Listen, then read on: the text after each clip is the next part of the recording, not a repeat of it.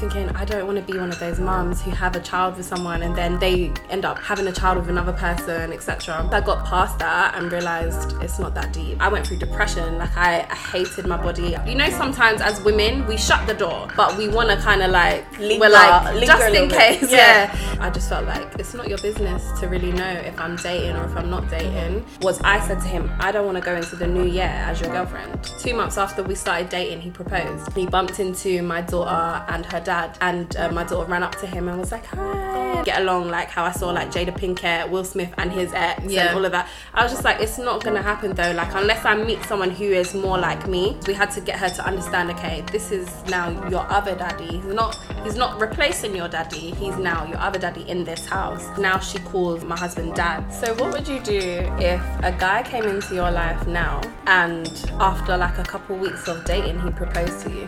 Hmm?